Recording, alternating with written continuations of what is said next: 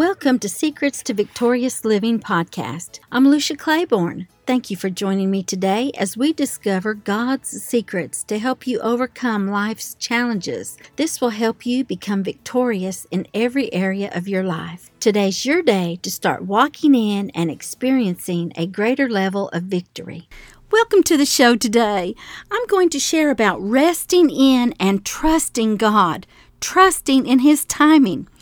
Sometimes we think that we want things right now when we pray. I was thinking about our three year old grandson, and recently he said, I want it right now, Grammy.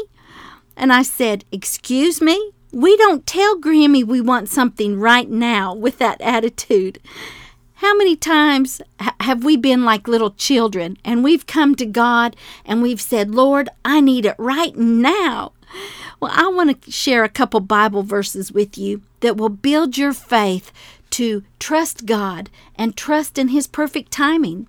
Habakkuk 2 3 says, The vision is for a future time. It describes the end, and it will be fulfilled. If it seems slow in coming, wait patiently, for it will surely take place. It will not be delayed. Hebrews 4:16 says in the Passion translation, "So now we draw near freely and boldly to where grace is enthroned, to receive mercy's kiss and discover the grace we urgently need to strengthen us in our time of weakness." I used to think I had to be strong all the time.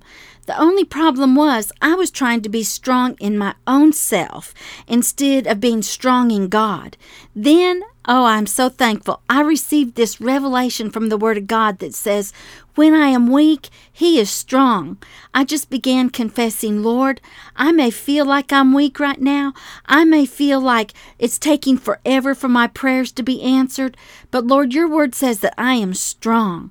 I started sensing God's strength come into me. I think sometimes that when I started confessing and decreeing, Lord, I can do all things through Christ who strengthens me. I can stand. I can believe you. I can trust in you. God would strengthen me. As I mentioned earlier, we're going to talk about God's timing for your life. We're going to talk about trusting God, especially when we pray. And you know, many times when we pray, we want it right now. We want that answer right now. We want our healing right now. We want our breakthrough right now. But you know, we can look at different people in the Bible, and yes, everyone that came to Jesus got healed.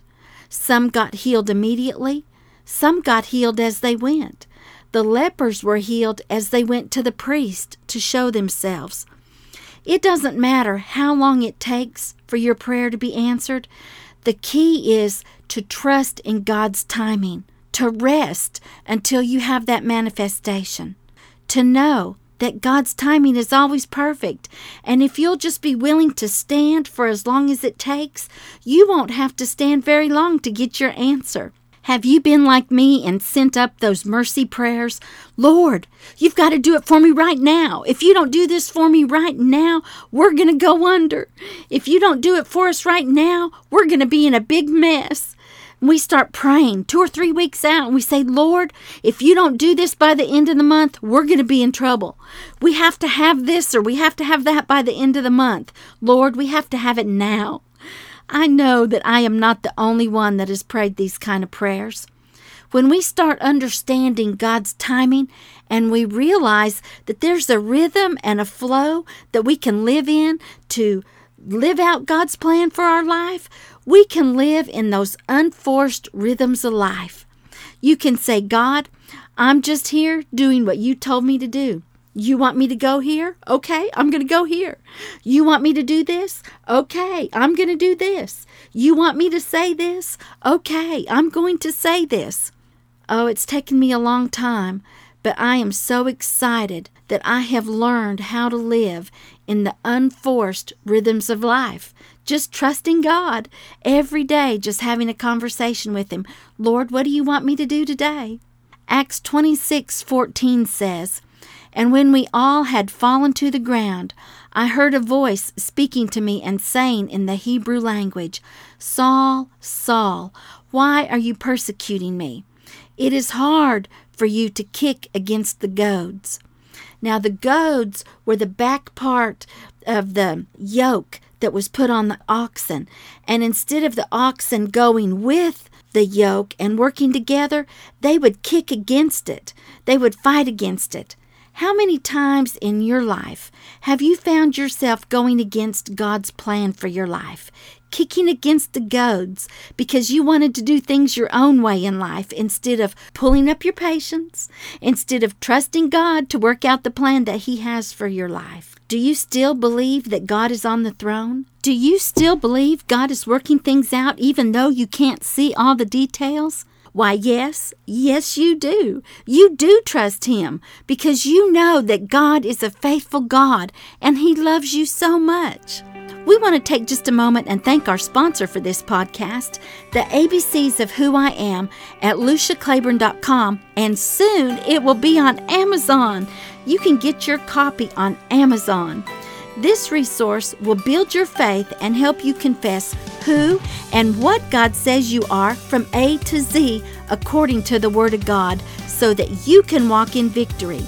We encourage you to get your copy now by visiting the link in the show notes or visiting Amazon. Lucia Claiborne at luciaclaiborne.com is providing resources to build your faith, teach you who you are, and what belongs to you according to God's Word so you can enforce Satan's defeat in your life and walk in victory. Even when you can't see things happening in your life, you can have the confidence to know that God is working on your behalf. I'd like to speak to the ladies that have given birth to children and the husbands who have waited for them. And if you haven't had a child, it's okay. You will understand as time goes on. You know that from the time you find out that you're expecting that little baby until the time it is born, you have nine months to prepare. All that time you're waiting. You're praying, you're preparing, and then one day you receive your promise. You give birth to your little bundle of joy. You have prayed for this baby. You have dreamed about this baby. You have so many expectations of this baby. And now you're holding it in your arms. This is the same way it is when you pray. You expect God to answer your prayers immediately, but sometimes it takes weeks, sometimes it takes months, or it may even take years for you to have a manifestation of your prayers. My friend, a dear friend, has waited and stood on God's promises for 14 years to be able to buy a new vehicle. And a couple weeks ago, she paid cash for her new vehicle. How exciting is that? Can you imagine all the times that she got in her old vehicle and she would say, Lord, I thank you that this is the last time I'm driving this vehicle. Lord, I thank you I have a new vehicle. Lord, thank you that you're making a way for me to drive my new vehicle today. Thank you, Lord. It's going to be a good vehicle. It's going to be exactly what I need, Father. Lord, I thank you. It's going to be the color I want. It's going to have the interior I want. It's going to be perfect for me, Lord. I thank you. I receive it now. Well, I want to share with you that last Sunday, she came driving into church and she was driving her new vehicle. She had a manifestation of what she had been believing God for. Are you willing to stand for 14 years or more for your promise, for your prayers to be answered? It doesn't matter how long it takes for you to receive your prayers, all the pain that you go through, all the tears that you cry, when you hold your promise in your hands or you experience what you've prayed for, all that pain, all that frustration, all the disappointments are gone. If you ask us, what do you remember the most about losing your vehicle in your home and then moving into an apartment? Do you remember the nights you cried? Or the times you cried in the shower when no one was looking? Do you remember the days that you didn't have food? Do you remember the times every month that the power or the water was cut off? Do you remember the fear or the disappointment of letting your children down? No. I don't remember those things now.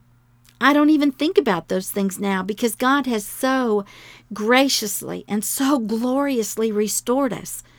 Today, we use those things as a testimony to encourage other people to stand and trust God because He is a God of restoration. If you knew us then and you knew where we had been, when you look at us now, you would know that God is a God of restoration. If you've experienced loss in your life and you're wanting restoration, I want to just encourage you today to keep speaking the word, keep declaring the word, keep standing on God's promises. It doesn't matter how long it takes. When you get restoration, you are going to rejoice. You're going to be happy. Your friends are going to rejoice with you. So I'm asking you today are you trusting God? Or are you like I was and saying, God, when? When is this going to happen? When are you going to bring restoration? Some of you may have heard this story before. God would always say, Lucia, do you trust me? I would say, Yes, Lord, I trust you. He said, No, because when you trust me, you will stop asking me when, and you'll start thanking me that you've already got your answer. When you thank God, it's because you believe that you already have received what you've asked of Him. When someone gives you something, your natural response is thank you. God has already given you everything that you need. Everything you need is already on the inside of you because of who lives on the inside of you. Hallelujah. The Holy Ghost. The fullness of the Godhead bodily lives on the inside of you.